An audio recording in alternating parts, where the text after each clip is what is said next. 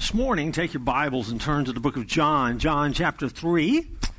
We're going to look at verses 16 and 17, which you may be familiar with. And we're going to move through the Christmas story today as we talk about merry and bright days uh, as we continue our Christmas toy series. And today is one of those days where we're going to walk through the Christmas story and, and uh, say some things about it I hope will help you as you kind of ramp up and get ready to celebrate Christmas in the days ahead.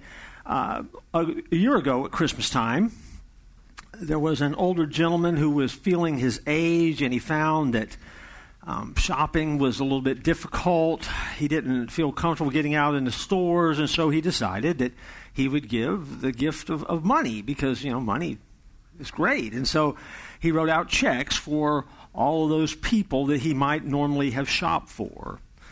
He was going to put in a card and send it to them. And then in each card, he filled out basically these words Buy your own present, Merry Christmas.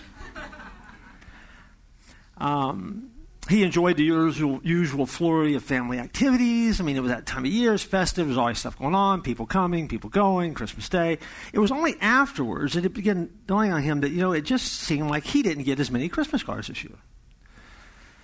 And so he was wondering about that, pondering about it. It's mid January. And So as he's kind of going through his office and kind of cleaning up his desk, he realized what happened. He was horrified to find out that he never put the checks inside the cards. and so as people received the cards, they would get that note, buy your own present. And that was it. There was no money inside. And so for him, he saved a lot of money during the holidays, but it was not because he was having trouble wanting to give. It was just that he just forgot. See, this is that time of year where there's so much going on, so many things are happening, that it's easier to sometimes forget what's important. Sometimes it's easy to forget what we need to be doing. Uh, I love this time of year. I, I, this week, and as I've been in stores, I've been hearing songs like "Joy to the World," "The Lord has Come," "Let Earth Receive Her King." Now, these are stores where there's just people walking around, not necessarily Christians, just people walking around doing some shopping. Um, the song that we just heard, I mean, uh, where you hear that line, haste, haste to bring him Lord. Some of you are singing that and you're like, I don't know what that means. And you think it's from the deep south. Haste, haste, we bring him Lord. bring him Lord, the little baby Jesus. But we bring him Lord, and that means praise or glorify, and we glorify him. But in those moments, what's happening is that people are immersed in the decorations and the sounds and the colors and the lights, and it's part of the Christmas celebration. I know that people complain about Christmas starting early. If you were in the stores this year, you saw that in July, Christmas decorations started going out. Uh, these little beast of ornaments on either side came out in August at Sam's, and they were gone by September 1st. Um, but we, we were there for you. We got them. We got them. We selling them on eBay right after Christmas. Um, and you have to pick stuff up early because they're selling out. But, but there's a reason for that. And hear, hear me out on this because this is really important. There's a reason because Christmas is what gives us that first place of connection with our Creator. And we live in a culture that desperately needs that, create, that, that Creator we live in a culture that needs that connection. Now, the culture doesn't know it per se. I mean, if they don't know Jesus, they don't know what they're trying to connect to. But there is something within us that has a desire to reconnect with our Creator, especially in today's world. And so, as Christmas comes and as Christmas happens and begins to unfold, it seems to start earlier and earlier because there is a desire, there's a need, if you will, for us to reconnect with our Creator. And so, in everything that we do, jingle bells, chestnuts roasting on open fire, they don't talk about the nativity, but don't kid yourself. This is His season. What we're celebrating is Christmas. And so if you're one of those people that get out there and you're like, oh, I don't like the commercialization of Christmas and it starts too early, you know, you need to say goodbye to your resting Grinch face and get out of your way and start celebrating what really is important. We have entered a space where this is His season. And the world, whether they know it or not, are starting to look toward a place called Bethlehem. Now, will they see him? Will they catch a glimpse of him? I don't know. But I know in the music, they got a shot. I know in the things that they hear, they got a shot. And I know that if we do our job right, we'll continue to point people toward that baby in the manger. And you've got to have a baby in a manger before you get to Easter. See, there's others out there that go, oh, I'm not a Christmas person, I'm an Easter person.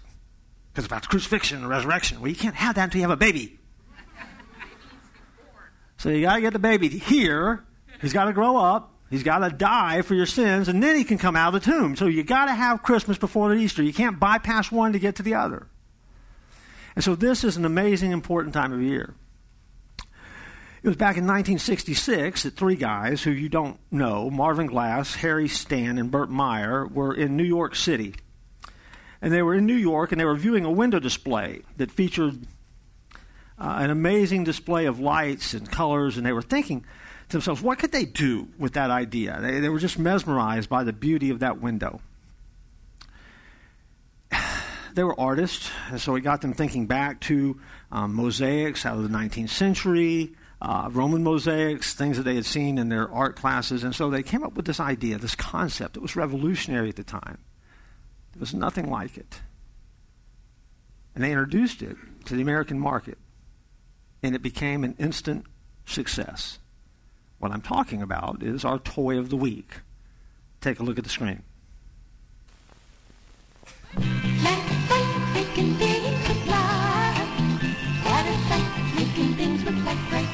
Lite-Brite, the toy that lets you create beautiful pictures with light. Light, light, making things with light. Work with colorful pegs that glow with light, light bulb not included. Make people, animals, things, and with refills, Bugs Bunny or Bozo the Clown. Light, light, making things with light. You can make lots of pretty pictures with Lite-Brite from Hasbro. Lite-Brite. Awesome toy. Fantastic toy, actually. Some of you were sharing your uh, Lite-Brite experiences with me.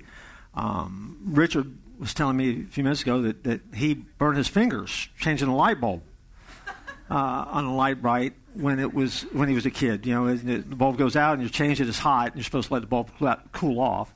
Um, Jeff Bloom was was reliving a painful childhood memory, and so he set up a counseling appointment with me later this week um, because Jeff's parents never bought him the expansion pack for Lite-Brite that let him do Bozo the Clown and, um, and some of the other cartoon characters. And so he was sad about that.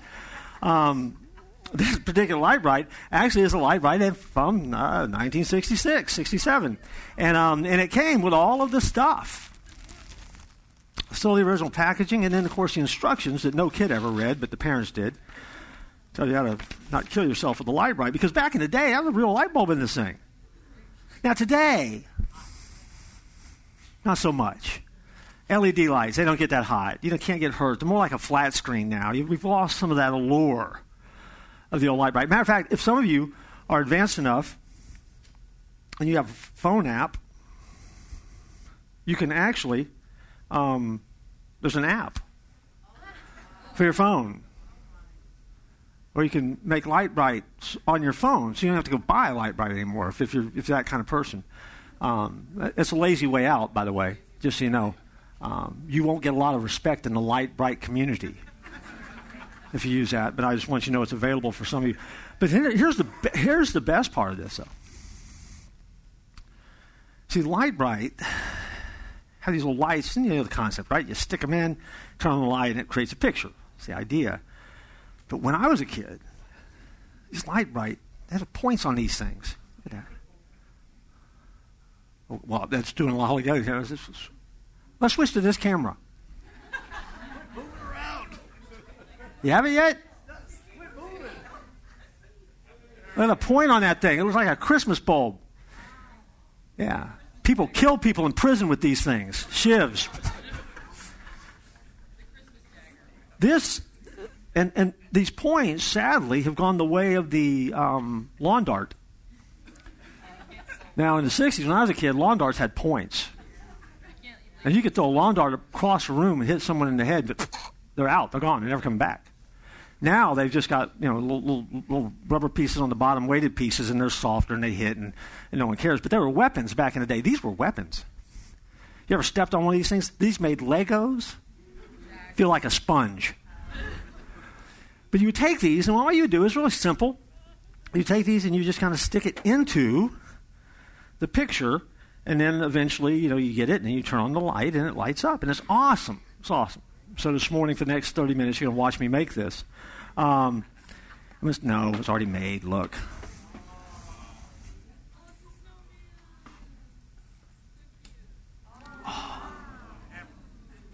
Think of how dramatic that would have been if we dimmed the lights. That would have been awesome, wouldn't it? Yeah. And now we got something going on, don't we? Yeah, huh? Lite-Brite. Mm-hmm. Mm-hmm. And so Lite-Brite became a toy that, in so many ways, uh, just revolutionized um, the toy market at the time, became a great seller. It's still around today. There is there's something about Christmas season, uh, the anticipation, the toys. Uh, we hear the song, it's the most wonderful time of the year. We hear the song, Have a Holly Jolly Christmas. And we hear those songs, and there's something about those songs that communicate that Christmas is to be a joyous, exciting time of year. And I think it is because it is a season where God opens his arms up wide for us. But ask yourself the question what would make, what would it take to make this Christmas for you satisfying? What would it take to make this Christmas for you wonderful? What would it take for you to make this the second best Christmas ever? Because the best one was the first one. You can't beat that. so, what would it take to make this the second best Christmas ever? Snow? That's crazy. Um, having your family together? maybe. I've seen some of your families, maybe not. Um, finding that feeling that you're looking for, that you associate with the holiday spirit. Um, is it getting the right present? Is it giving the right present? Um, see, the problem with all of those things, all of those standards that we set for ourselves, is that they leave us disappointed. Because the problem is not Christmas, the problem is in our expectations. We have forgotten sometimes what it is that we're supposed to be celebrating, which is why we get so irritated that people are commercializing Christmas. They're having too good a time at Christmas. Oh, I think it's cool that people get excited about Christmas. I think it's awesome that people run around out there like wild people, not really knowing why they're celebrating. They're just celebrating. Because, see, the rest of the year, the world's so crazy, I'd rather them be crazy over Christmas. Because at least we have the opportunity to point them in the right direction. And so, this Christmas, my suggestion to you is that you look for the right thing. And if you want to have merry and bright days, you have to look in the right direction. These two verses are my favorite Christmas verses. Um, and they are verses that you are familiar with. And they're not the normal verses that we find in the Christmas story. Just like last week when we tried to put John the Baptist in the manger scene, um, this week we come again at the Christmas story. Um, but we don't start from what isn't necessarily a Christmas passage, although it is. And we're going to use it to highlight some things actually, actually out of the Christmas story and some other places by the time we're done. Um, there was a little girl who was spending quality time with her grandmother during the Christmas holidays. And they were spending time together and they were having a great time together. And grandma was teaching her things out of the Bible and talking about the Christmas story and some things like that. And they got to the point uh, where grandma basically asked her one day, just in a passing conversation, Do you have any questions about what we've been talking about. And so the little girl's question was this Which virgin was the mother of Jesus? The grandma said, What? Which virgin was the mother of Jesus? Grandma said, I don't understand. And the girl said, Well, was it the Virgin Mary? Oh. Or the King James Virgin?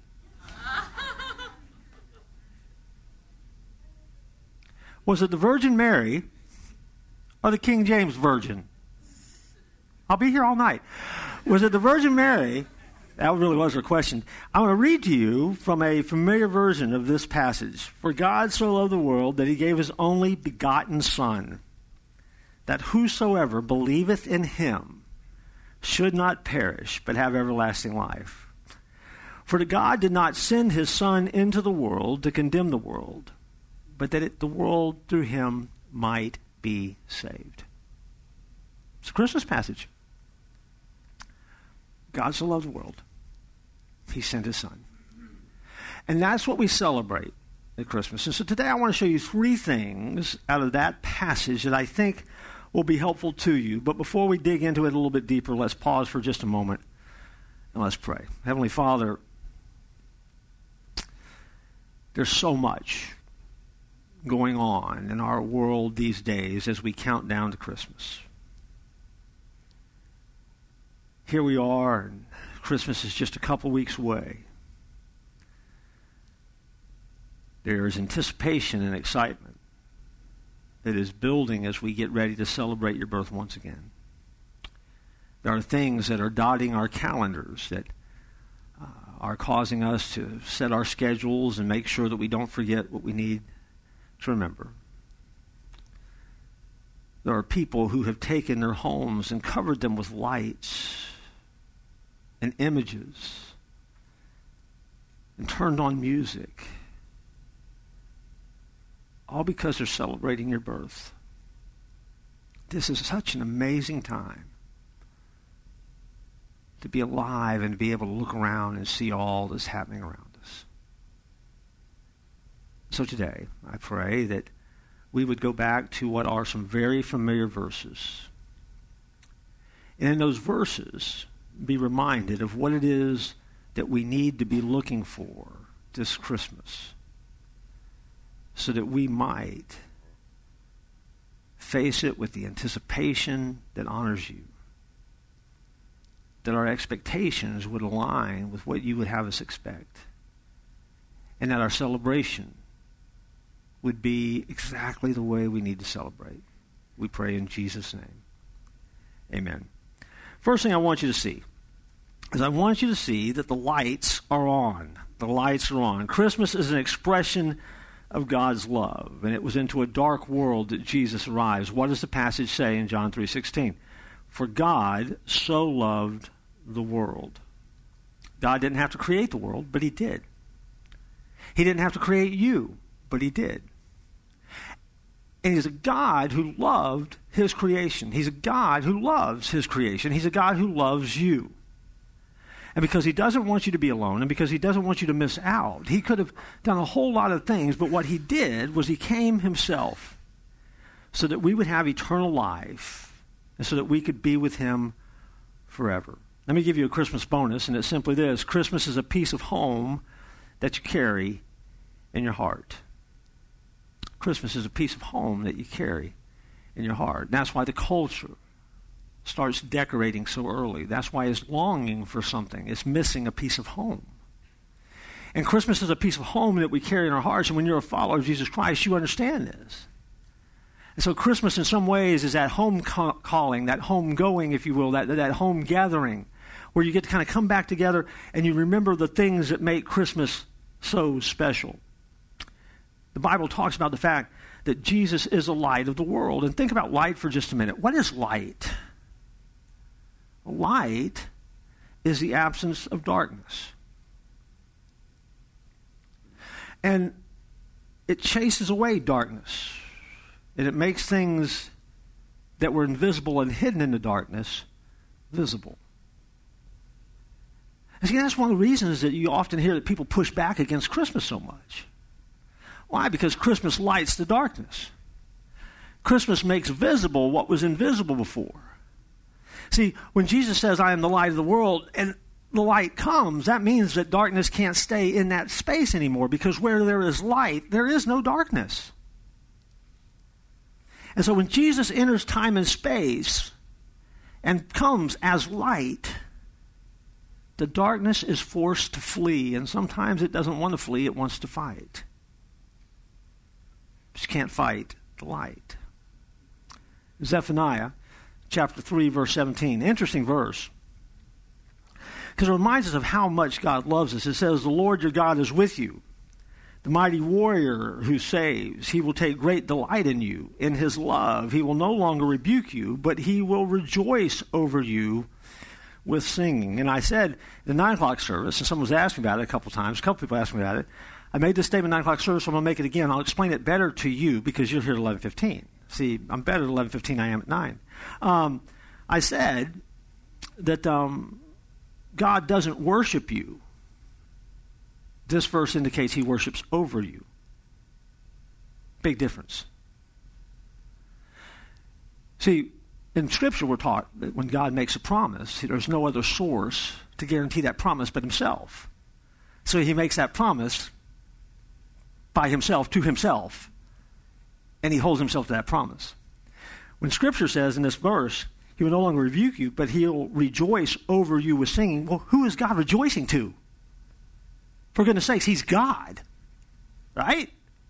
And so, he's not worshiping you.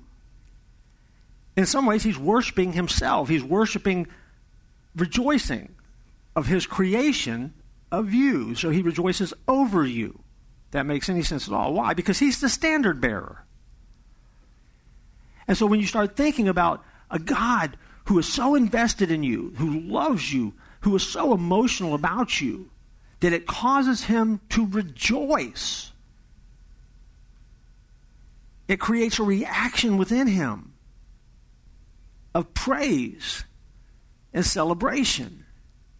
Not to you, because you ain't that great, but for himself. Not because he's caught up in his own ego.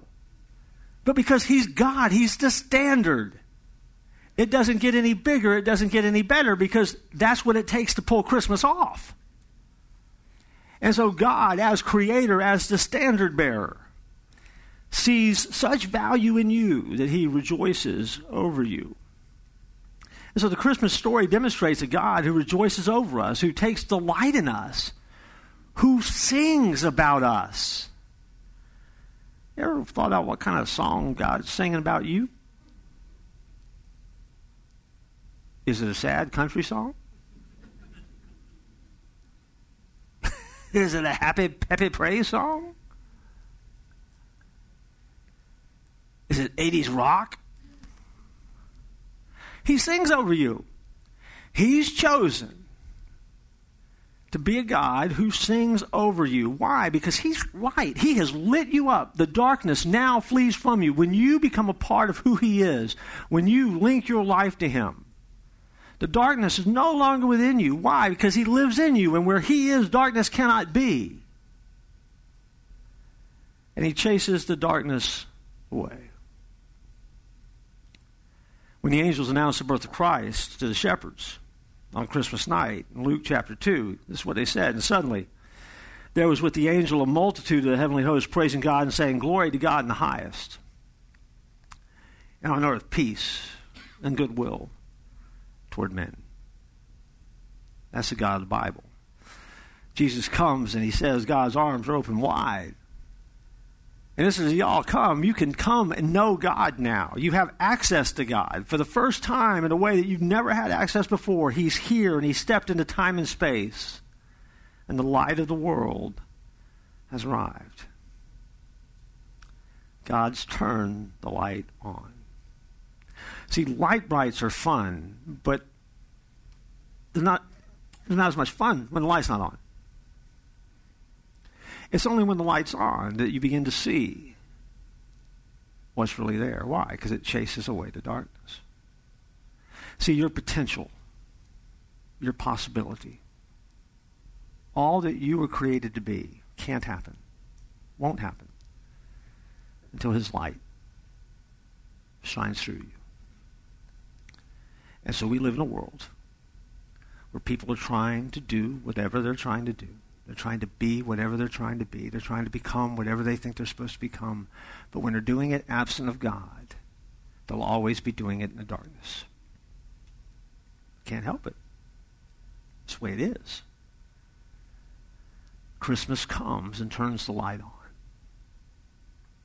And so when you see those lights at night and You go through neighborhoods that are all lit up. Be excited about that.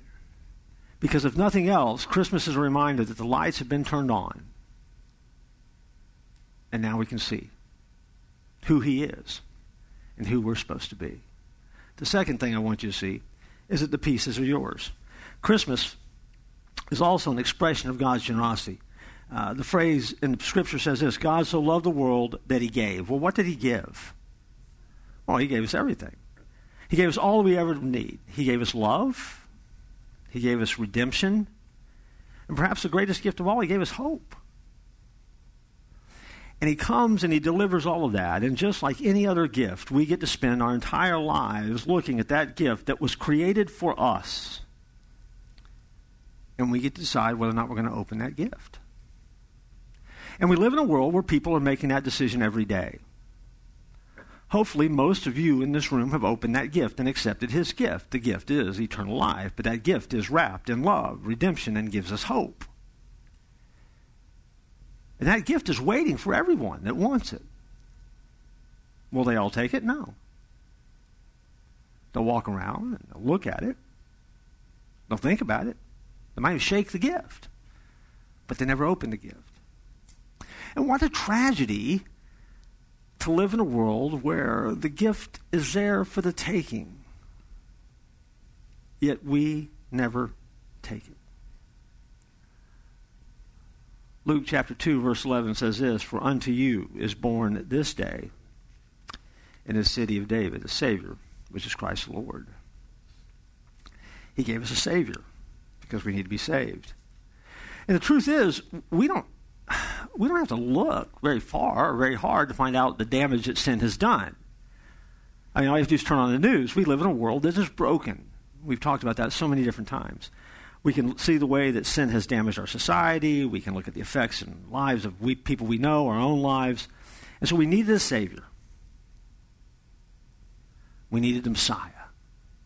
So in Matthew 121, says, And she shall bring forth a son, and thou shalt call his name Jesus, for he will save his people from their sins. And so that's why, years ago, in a little town called Bethlehem, a Savior was born because we needed a Savior. Messiah. The thing that was prophesied throughout the Old Testament finally happened. And I heard Chris mention this earlier when he was talking about why does Christmas matter and what makes Christmas so important, where God takes the time to do the details and to make sure that every promise, big or small, is always fulfilled. And Jesus steps into our lives and he came to save us from our sins, but he came for more than that. He came to give us victory, he came uh, to give us freedom. Because we, for the most part, are people who are just bent, bent toward captivity. We're bent toward the things that just hold us back. We are uh, bent, hell bent, if you will, on a rocket ride to hell. And the culture that we live in is doing everything it can to race there and get there and try to be the first one there. And He came to give your life victory. He came to give your life something um, that you couldn't have without Him. And so when the angel told Mary that she would give birth to a son, the description was this He should be great. He should be called the Son of God, the Son of the highest. And of his kingdom there will be no end. Jesus arrives and with the light steps into time and space and is the very essence of God. According to Luke 1:33 it says, Of his kingdom there'll be no end, and his promise, I will never leave you nor forsake you. In Jesus, we see the God whose arms are open wide in our lives, we need that kind of help. Because to be honest with you, painfully honest with you, I see your life, you see my life, we see the lives of people around us, and left to our own, gosh, aren't we a mess? We're just a mess. Some are bigger messes than others. But think about a mess for a minute, okay? Think about what a mess looks like. Let's say we were to drop something right here on the floor and it just spreads out and just makes this massive mess. What do we do? Well, we clean it up because we know we're supposed to clean it up. So, how do you clean up a mess? Well, anybody ever done this? And some of you who've never cleaned up a mess before, this is good for you. Take notes. When you clean up a mess, you tend to start from the outside on the edges and you begin working your way in. Try to contain it. You clean toward the center, clean toward the middle, clean toward the source. And when you finally get there, you pick it up, put it away, throw it out, and get rid of it. And you've cleaned it up. You start from the outside in. That's not the way that God cleans up your mess. God cleans up your mess and he starts from the inside and works his way out. In other words, God looks at the mess that you've made of your life. He doesn't start working at the nooks and crannies on the edges. He jumps right into the middle of it. And he meets you in the middle of that mess and he starts changing you from the inside out. And all of a sudden, God starts cleaning up the mess by pushing from the inside out and all that stuff and all that junk that you've got in your life and all that stuff that you've got that you have to deal with, he starts pushing it away. And the bigger that God gets and the more that he has of you and the more that you begin to know him, he keeps pushing it further and further and further and further away. And all of a sudden that mess begins to get cleaned up, but it gets cleaned up from the inside out and it gets starts moving to the edges to the point where it's so far from where you are and who you are, you don't even worry about it anymore. Does someone need to be picked up, taken care of? Sure. But see, we have so many people that live their lives trying to think, well, if I can clean this up and I can clean this up and clean this up, I'll finally get close to being who God wants me to be, and then I can get serious about Him. And that's trash. That's hogwash. That is a lie that Satan has told you that the culture believes.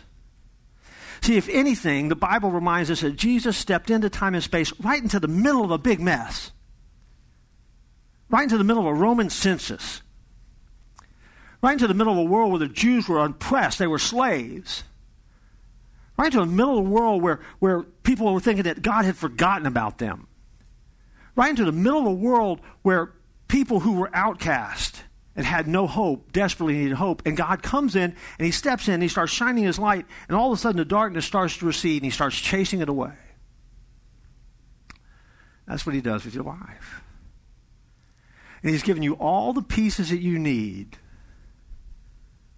to take care of and become what you were created to be that very best version of yourself.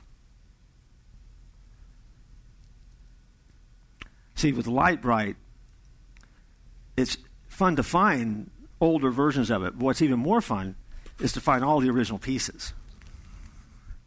Because see, today, because kids aren't aren't well, they can't be trusted with these weapons. They're now little squared off LED lights that are kind of square and they're flat and they just kind of fit in and they don't dearly, they don't do nearly the damage and cause the pain that the original Lite-Brite created. But see, the pain was part of the part of the play. That's what made it more fun.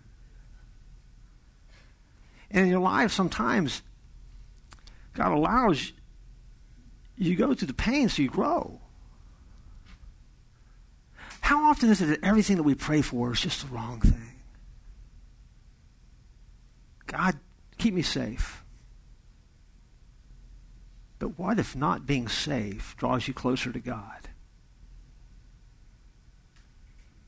God, make me happy. Well, what if your entire faith is based on that one feeling that never lasts? See, God knows when we're praying what we're praying, but God also knows what we need. And unfortunately, the God, the creator of the universe, because he's in the business of cleaning us up from the inside out, he'll take care of business and do what he needs to do. Because, see, he's the only one qualified to do it because he's done the heavy lifting. There was a woman who was doing her last minute Christmas shopping, and she was just over it. She was in a crowded store fighting the lines, fighting the crowds. Everyone had waited just like she had to the last minute. Everything that she went to pick up was sold out the day before, or so she was told. She didn't believe it, but so she was told.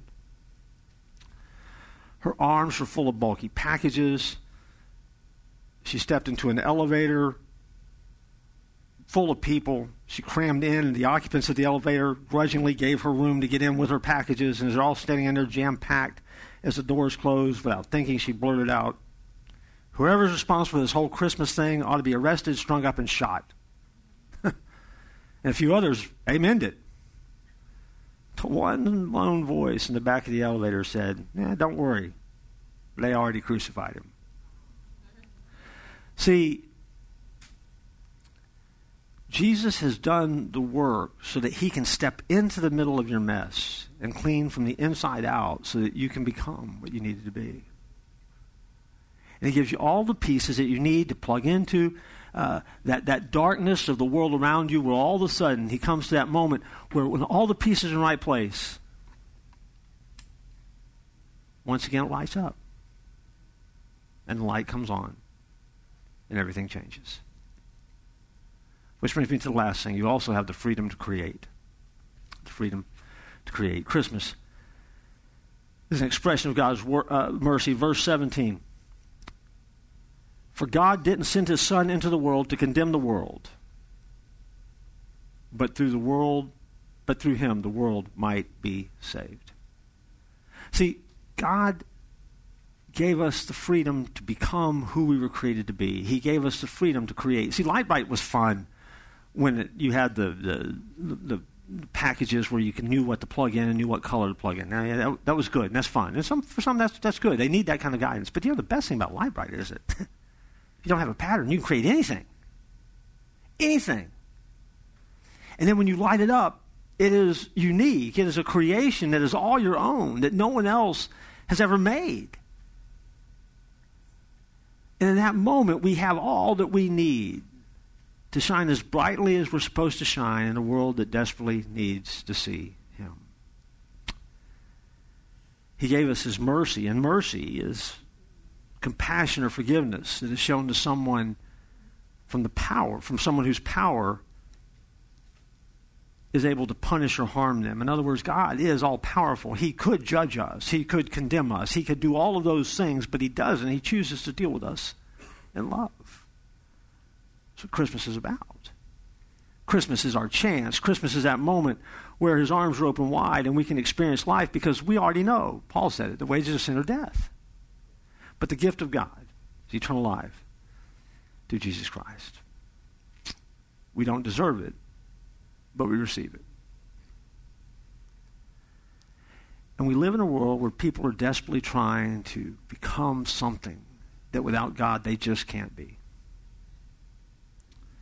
How tragic it would be that people who know God don't ever step up and become what they know they could be.